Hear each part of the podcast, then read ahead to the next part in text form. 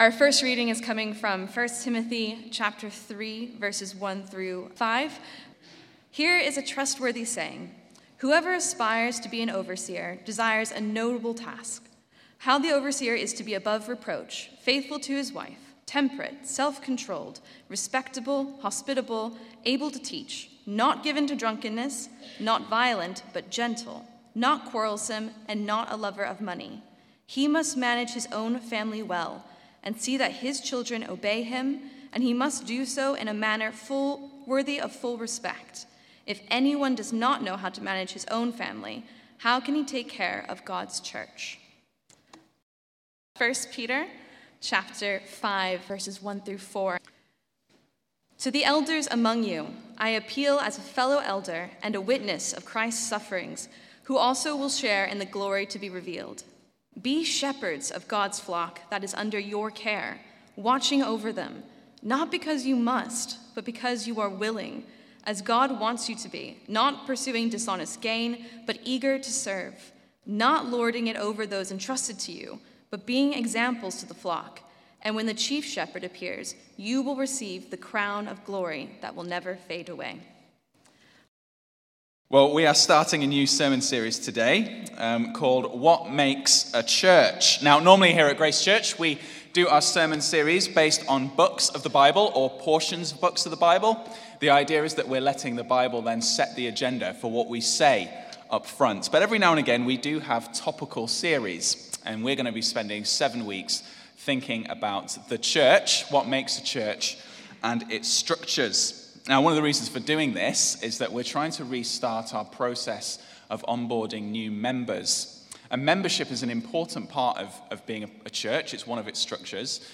But it's not just, there are more structures than just membership. There's leadership and other things. So we're taking this time, as we're thinking about membership, to think about the broader structures of church that God has designed.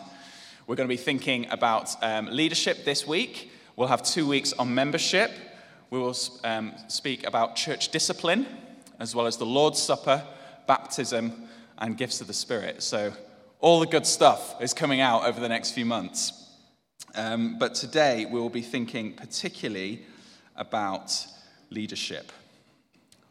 Now, our culture has a bit of a complex relationship with leadership, I would say. At one level, we value leadership. We think it's a good thing. You can get a whole genre of self-help resources teaching you how to be a better leader, whether that's in self-leadership or more often than not in the workplace. So you can get podcasts and books and TED Talks. There's stuff everywhere on it. Now, my particular favorite is this genre of YouTube video that you can find of leadership and leaders talking about all sorts of wisdom, how to encourage your team, how to be an agent of change, how to create a healthy culture.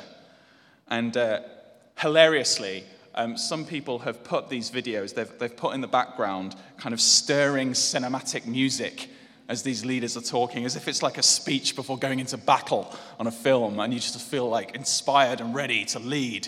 I think it's great. But there are lots of resources like that. And we appreciate the need for leadership, and where we have had good leadership in our lives, we love it, don't we? I think many of us can think about those who have challenged us, those who have cared for us, those who have invested in us, sometimes pushed us along where we didn't really want to go and prodded us out of our comfort zones in a way that actually made us move forward in life. We're all appreciative of good leaders. But at the same time, we're painfully aware that leadership can go wrong. One of the things about leadership is you have unique influence and power, and therefore a greater capacity to cause harm in certain situations. And we will have heard, or even sadly experienced firsthand in some cases, bad leadership or leaders who have abused their power. Just thinking about the ongoing police scandal that's happening in our country at the moment. Last week, even in Greater Manchester, a few police officers were being disciplined because of WhatsApp groups where racist and ableist messages were being sent without challenge. And, you know, stuff like that and worse, it erodes our trust in leaders doesn't it? It erodes our trust. And we know that leadership can be dangerous. So when it comes to church, how has God designed leadership? What has Jesus put in place so that the people he cares about most, ordinary Christian brothers and sisters, are looked after, are cared for, are have what they need to thrive and flourish? Well, we're going to look at that this morning. We're going to look at leadership in the local church. And the primary structure for leadership in the church is what is called eldership. God gives his church elders. And so we're going to think about two things: who elders are and what elders do. So firstly, who elders are. Now, I think the word elder is a bit kind of Christianese jargon, isn't it? You kind of think of the word, when I think of the word elder, I might think of some sort of fantasy role-playing game where you go and receive your quest from the elders. Maybe that's just me, I don't know. But it might seem a strange term, but it's a biblical term. It's a biblical term, and that's why we use it. And an elder, essentially, is someone who provides spiritual oversight in the church. Now, they are not the church's only leaders, by any stretch of the imagination, but they are the church's primary leaders under God.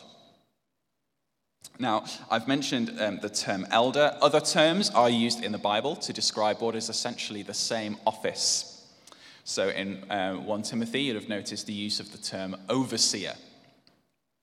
You also get the word shepherd, which is another way of saying pastor. And that was in 1 Peter you'd have seen. Now, the Bible seems to use these terms interchangeably. So, for example, in 1 Peter 5, it talks about pastors or shepherds who are to exercise oversight and who are also elders. So there's not a hard and fast distinction between the three in the Bible.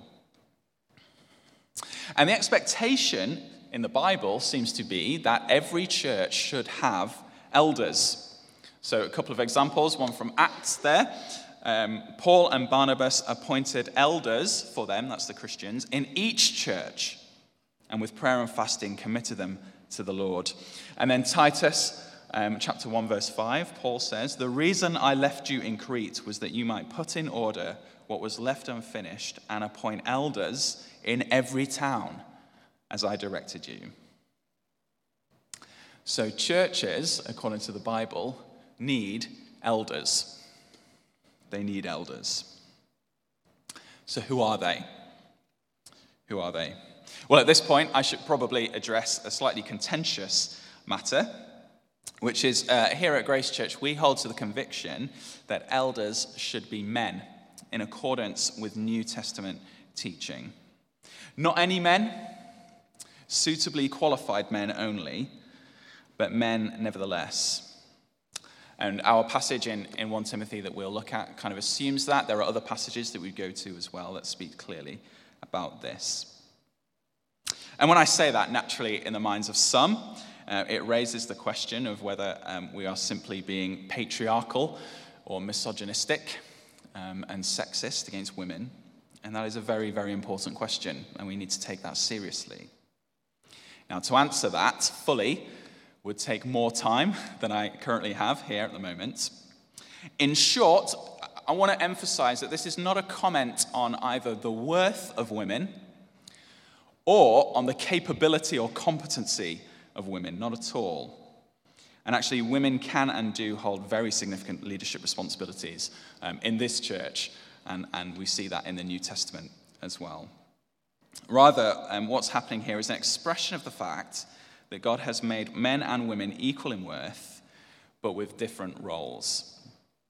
Now, if you have questions about that, and I'm sure you do have one or two, I'm going to be leading a few sessions on manhood and womanhood in the church next month. We're going to take a couple of evenings to look at this important topic together, and there'll be a chance to ask questions and things as well. So look out for that. There'll be more details in due course. But, gender aside, What does the Bible teach us about who elders are to be? We'll look at 1 Timothy 3 again. It's up there on the screen if you can make out the smaller writing, but open up your Bibles if you have them.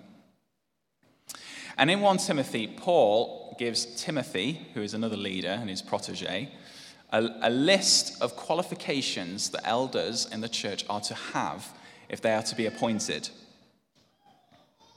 And you can split up this list into two broad categories, that of character and that of competency. Character and competency. So there are lots of character considerations. For example, an elder is to be someone who is above reproach. They're to be a life example to others. People should be able to look at them and see them as a model of godly living. They're to be hospitable. They're to be gentle. And that's a big emphasis in 1 Peter as well, not lording it over other people. An elder's leadership is to be a gentle leadership. An elder is not to be a lover of money or quarrelsome. Verse 7 is interesting. An elder should have good reputation with outsiders, that is, those outside the church, non-Christians. They should be able to testify that this person has integrity. So there's character. But there's also competency, an emphasis on competency. So elders have to be able and gifted in certain areas. And there are two that are highlighted here in 1 Timothy. The first, at the end of verse 2, is that elders should be able to teach. A key part of their job, as we're going to see, is that they are to teach the Bible. And so they should be able to communicate it effectively to those in the church, helping God's people understand what God says. But secondly, verse 4, an elder must be able to manage his own family well. That is, if he has one, he should have managerial, organizational leadership competency. Now, I don't think this is saying that an elder has to be married with children in order to be an elder. Neither Jesus nor the Apostle Paul himself were married. But what Paul seems to be saying is that if an elder does have a family, he should be able to take responsibility and ensure that it is run well.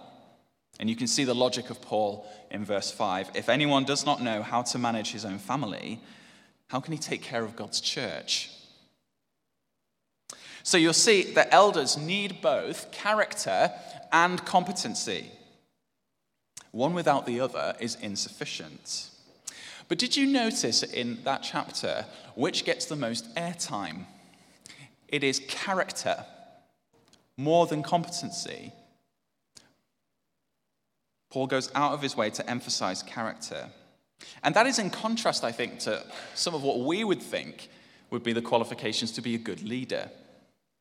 Now, I found the other week a job advert for a high school in Manchester. I won't name which one, it's not this one.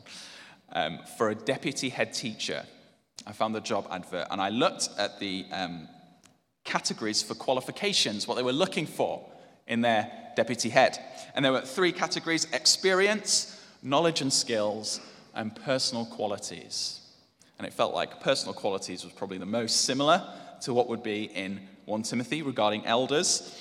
And so let me read out to you in a slightly abbreviated form what this job advert said it was looking for in personal qualities in candidates for this head teacher, deputy head teacher role. So,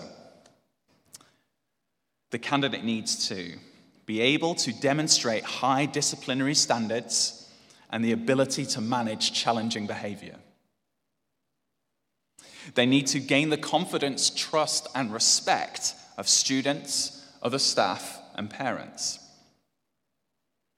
They must have the ability to communicate effectively in areas such as written reports. They should have the flexibility to respond to the school's changing demands and development. They should be self-motivated with the ability to multitask.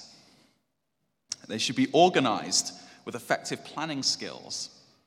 They should have a commitment to their own and others' continuous professional development. And they should have a personal commitment to the school's professional standards, including dress code as appropriate. Interesting. Now, how does that list of qualifications compare to Paul's list in 1 Timothy? Well, there are overlap. There's definitely overlap. So there's both competency and character. So character, the school advert talks about the deputy head needing to be respectable and professional. But the majority of the qualities relate to competency type things. You know, it's that kind of self-motivation, flexibility, ability to communicate. And yet in 1 Timothy, the emphasis is on character. So why would Timothy emphasize character when it seems like our tendency is to emphasize competency? Well, this is where I think we see the wisdom of the Lord Jesus in showing us what leaders should be like in his church. Because it seems to me that we are more wowed by competency than we are character. When we think about the key requirements of leaders, many of us would tend to think about their gifts. What are they good at? We can be impressed by someone's charismatic personality, their work ethic, their ability to communicate that can engage and inspire a whole room. And that looks a lot more flashy, it looks a lot more impressive than what might seem a quiet and consistent gentleness, hospitality, lack of quarrelsomeness. And one of the sad things is that, you know, Christians make this mistake as well in overemphasizing competency to the neglect of character. And this is very, very dangerous. Very dangerous. And I think what Jesus is doing in his word here is giving us a safeguard against negative leadership characteristics. You know, there have been a lot of church leadership scandals in recent years. In some cases, high-profile ones, pastors who have disgraced themselves and harmed the members of their churches because they've had affairs or they have bullied members of their congregation. In some cases, even abused children. But in a lot of these cases, particularly the high-profile ones, one of the striking things is that actually they were very talented. Really good. Very good organizers, excellent team builders, hard workers, amazing preachers. Some of these high-profile cases, they could preach the Bible better than I ever could. But the Bible says that all of that doesn't matter if there is not corresponding character. You can be the best preacher in the world, but if you are not gentle, if you are not hospitable, if you are not faithful, you are not qualified to be an elder in Jesus' church. That's what his word says. What does this mean for us? Well, we're in the beginnings of starting up some eldership development here at Grace Church. We would like some more elders. But what we've seen so far means that we should not be in a hurry with that process. We should not rush into it, even when we sense that there are gaps that need to be filled. Elders are to have competency and character. And so we can ensure that GCM gets the leaders that it needs. We cannot hurry that process. We need to take time. It's important, isn't it? It's important.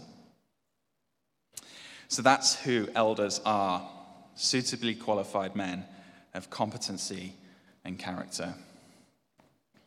Secondly, what elders do. You might want to turn here to 1 Peter chapter 5. Let's think about the role of an elder. Now, we've said already that elders provide spiritual oversight, but let's just think a little bit more about what that means in practice. Let me read from Peter again, chapter 5, verse 1-4. To the elders among you, I appeal as a fellow elder and a witness of Christ's sufferings, who will also share in the glory to be revealed. Be shepherds of God's flock that is under your care, watching over them, Not because you must, but because you are willing, as God wants you to be. Not pursuing dishonest gain, but eager to serve. Not lording it over those entrusted to you, but being examples to the flock. And when the chief shepherd appears, you will receive the crown of glory that will never fade away. Now, do you notice here the key image of an elder in this passage is one of shepherd. We've seen the word pastor means shepherd. So here's the image. God's church is like a flock of sheep, and the elders are to be like the shepherds. I don't know how you feel about being compared to a sheep. I mean, sheep, they're pretty cute animals, aren't they? But not known for their vast intelligence. Sheep get lost, don't they? They get caught in fences and have to be released somehow. They need leading and guiding. And elders actually are sheep too, by the way. But nevertheless, elders are given by Jesus to shepherd his sheep. And that involves a number of things. Firstly, elders lead. They lead. So it's the elders who are the ones who set the pace and direction for the church. And they're the ones primarily responsible for thinking about the big questions. Where is this church going? What's our strengths? What are our weaknesses? What needs attention? Where are we weak? Now, this is done in collaboration with the church family. But they are the ones who take point in thinking about and managing the church's affairs. They lead. Secondly, elders feed. They feed. Now, my mother-in-law has some sheep in her back garden. And over Christmas, we were over there and we saw them and we could feed them some apples. And so I was able to take an apple, kind of poke my hand through the fence and feed it to this little sheep who very happily nibbled on it. Now, elders have to do more than feed their sheep an apple a day. They have to ensure the sheep are nourished with a healthy diet. And elders feed the church with the Bible. They teach it. And that's done through preaching at the front, like what I'm doing now. That happens in small groups. It happens one-to-one. But this is perhaps our most important task as elders, to preach God's word, to proclaim God's word to others, to teach others. We should know the Bible well. We should be able to communicate it effectively. We should be able to spot false teaching and correct it. And we have to ensure that the church has all the teaching that God has given it. And the thing is with food, some food is yummy, isn't it, and goes down easily. Some food is a little bit harder to swallow. But nevertheless, the shepherds, the elders of the church, have to feed the church with all of God's scriptures. That is part of our job, feeding. Steady on. Thirdly, elders care.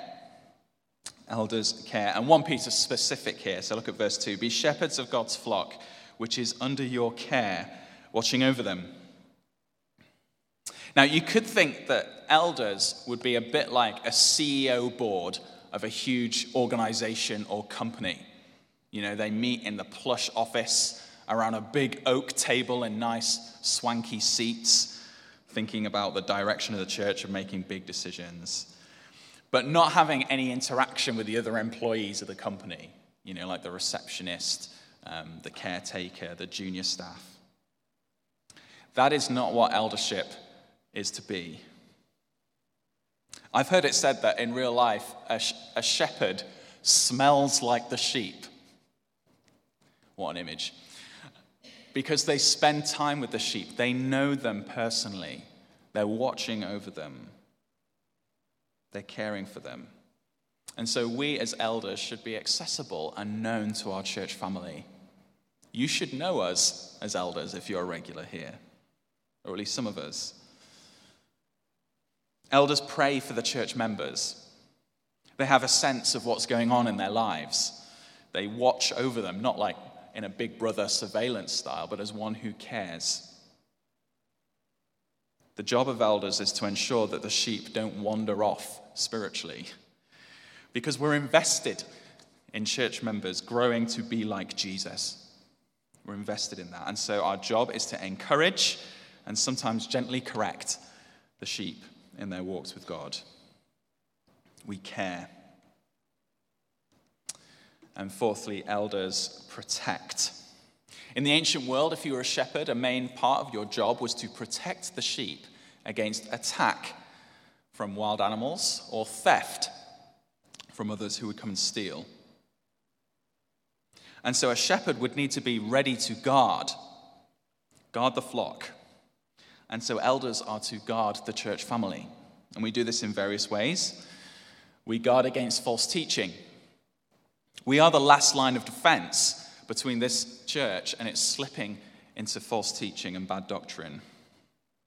And for us as elders, the last thing we want for you is that you would be taught something false that would lead you astray. And so we have to be vigilant. We have to be careful to see what is being taught in this church. And if anything false or dishonoring to Jesus comes up, then we are to refute it and correct it. We protect. We also protect the holiness of the church. So if there are patterns of ungodliness in the way that church members live, the elders are there to help address that. And we're going to think more about this in a few weeks' time when we'll think about church discipline. Now what this means is, because elders are guardians, there's risk involved with being an elder. When there are attacks on the church, whether from inside or without, it's the elders who will take the brunt of it or will face it first. You see this very literally in countries where the church is persecuted. Often it's the elders who are arrested first or harmed first. Because if you want to attack a movement, who do you go for first? Do you go for the leaders? And so being an elder means you have to stick your neck out for the sake of the church. That's what it means to be a shepherd. So elders lead, they feed, they care, and they protect. Now I hope you can see that being an elder is a good thing, and having elders is a wonderful thing for a church to have where they are healthy. There is a need, isn't there, for people set apart to be able to do these things. Now, many of us hear of leadership abuses, and we can become jaded about leadership in general. But as Graham Bynon, who's a pastor down in Cambridge, says, the answer to bad leadership is not no leadership. And in the Bible, to be a sheep without a shepherd is a bad thing. Shepherds, elders are gifts from Christ to his church. Okay, finally then, elders serve under the chief shepherd. Elders are given a lot of responsibility in church, and they're given real authority as well, but they are not the ultimate authority. And 1 Peter 5 makes this clear. Look at verse 4. There is a chief shepherd, and that is the Lord Jesus Christ. Elders are under shepherds. We serve under the authority of Jesus. He is the true shepherd. He is the true elder. And what this means is, elders know that the church ultimately does not belong to us, it belongs to Christ. Now, I have had the privilege of being a best man at a wedding.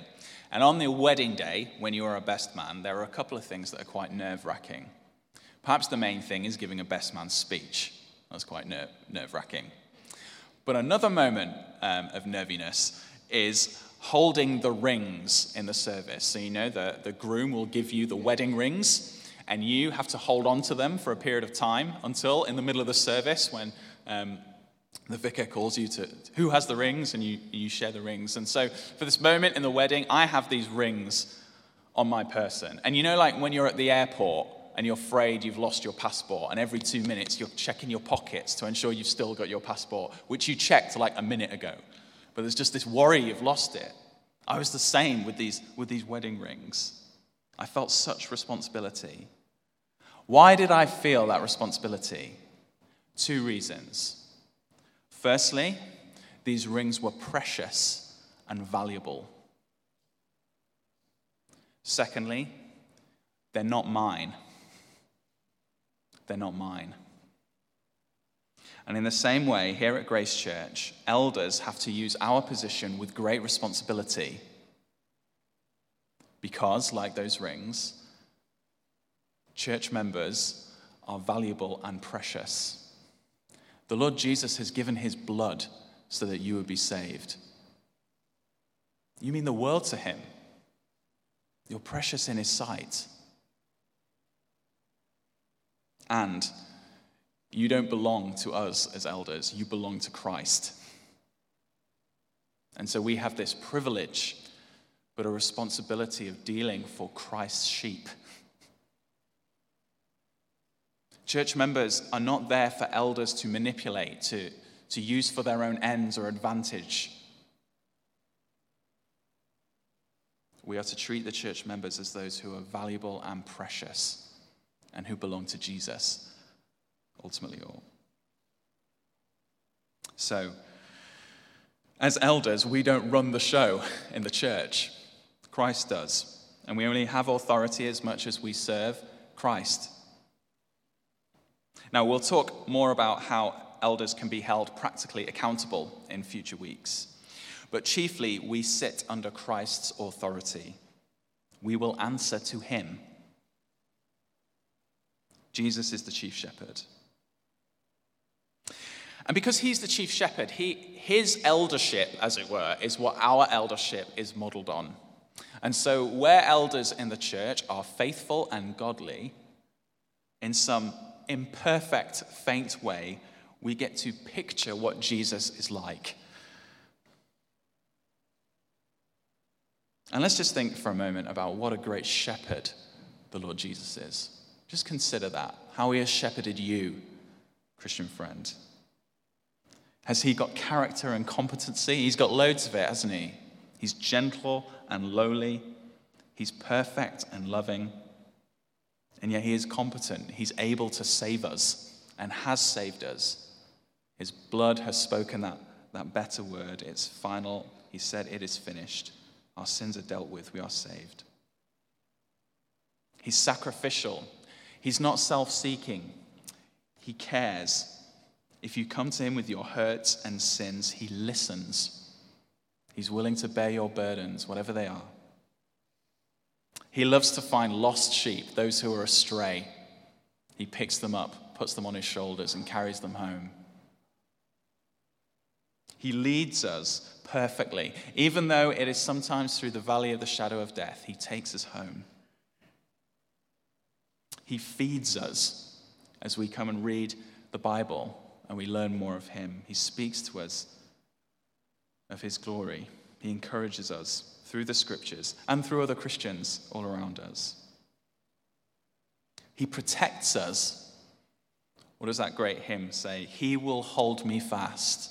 It is the Lord Jesus who ensures that we will make it through this life into glory. We see his protection even today in these wise qualifications he has given for leaders.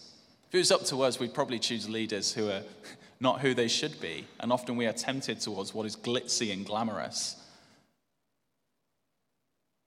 But Christ knows better than us. He ensures that he gives us instructions to get the right leaders that we need. And just think about the fact, Jesus is our shepherd. He is a shepherd now. We often think about what Jesus has done, past tense. But it's not just what he has done, it's what he does now. He is our shepherd now. He's present with us now. He leads us in the here and now. If only we knew him better, if we could take in his greatness. See, good elders in a church can only be a shadow of Christ, only a shadow. But hopefully, by God's grace, you might be able to see something of the Lord Jesus in your elders. And yet we'll try to point you to the perfect shepherding of the Lord Jesus. Well, as we draw to a close, here are three things that we can all do as a church family. Firstly, will you pray for your elders? Please pray for myself, for Edem, for Namdi, and for Pete. We're called to be models of godliness. You've seen that. But we are not on a different spiritual plane from you. We are weak. We are flesh and blood. We are sinners. We struggle with pride. We get scared at times. We count it an honor to serve this church. It is a privilege and a joy. But we need your prayers. Would you pray for us once a week at least? Secondly, would you pray for more elders? We need qualified people in this role to serve the church. Godly men. Would you pray that we'd be able to raise them up and find them? And then finally, the third thing we can do is this. Aspire to leadership in the church. There's a verse from 1 Timothy 3, just right at the beginning. Here is a trustworthy saying, whoever aspires to be an overseer desires a noble task. It is a good thing to aspire to leadership. Now, let me just speak to men and women separately. Firstly, women of the church. I've already said we believe that the office of eldership is limited to qualified men, but that does not mean that women cannot have considerable leadership responsibility. In fact, many women do have considerable leadership roles in this church. We have women trustees, we have female life group leaders, pastoral carers, ministry leaders. So would you use your gifts and influence for the sake of the church? Would you aspire to leadership? We will be blessed by you. Here's one particular thing. Would you press in to knowing your Bibles better and learning good biblical doctrine? Now, I'm not saying that doesn't happen, but I'm aware that sometimes theology is seen as a bit of a bloke's thing. It is not. Let me tell you, as a male elder, I have been blessed to learn and be challenged by godly, wise women who knew their Bibles well. I've been sharpened and blessed by that. We need you. You can serve here. Men in the church. We've seen it is a noble thing to desire to be an elder. Why? Because it is a way of being like Christ. We've seen that already. And all of the Christian life is about being more like Jesus. That's what we're called to do. We're being conformed into the image of his Son. So for those of you, particularly those in your 20s and 30s, would you make it an aspiration to be an elder in the church? Would you make that amongst one of your ambitions? It doesn't mean that eldership is right for you. It doesn't guarantee that you'll become an elder. But if you are a godly man, you will aspire to take responsibility to serve Christ's sheep. And to be a shepherd is a noble thing. So would you consider it? Would you aspire to that? Jesus has given us a healthy leadership model and a wonderful example in and of himself. And the more leaders we can get that are like him, the more blessed we will be as a church. Let's pray. Heavenly Father, we thank you that you've given us the great shepherd of the sheep, the Lord Jesus Christ. He is the greatest elder, better than any of us could ever be. And Lord, we thank you that ultimately your church and Grace Church is in his hands and in your hands, exercised by the power of your Holy Spirit in us. Lord God, we do pray that you would bless the eldership of this church, help us to have the character and competency that your word demands of us, to continue having that, to grow in it. Protect us from falling, Lord God. Protect our church. Lord God, would you raise up more elders in this church, godly men who would serve you? Would you raise up godly women who can use their gifts to effect change for the sake of your name here at Grace Church?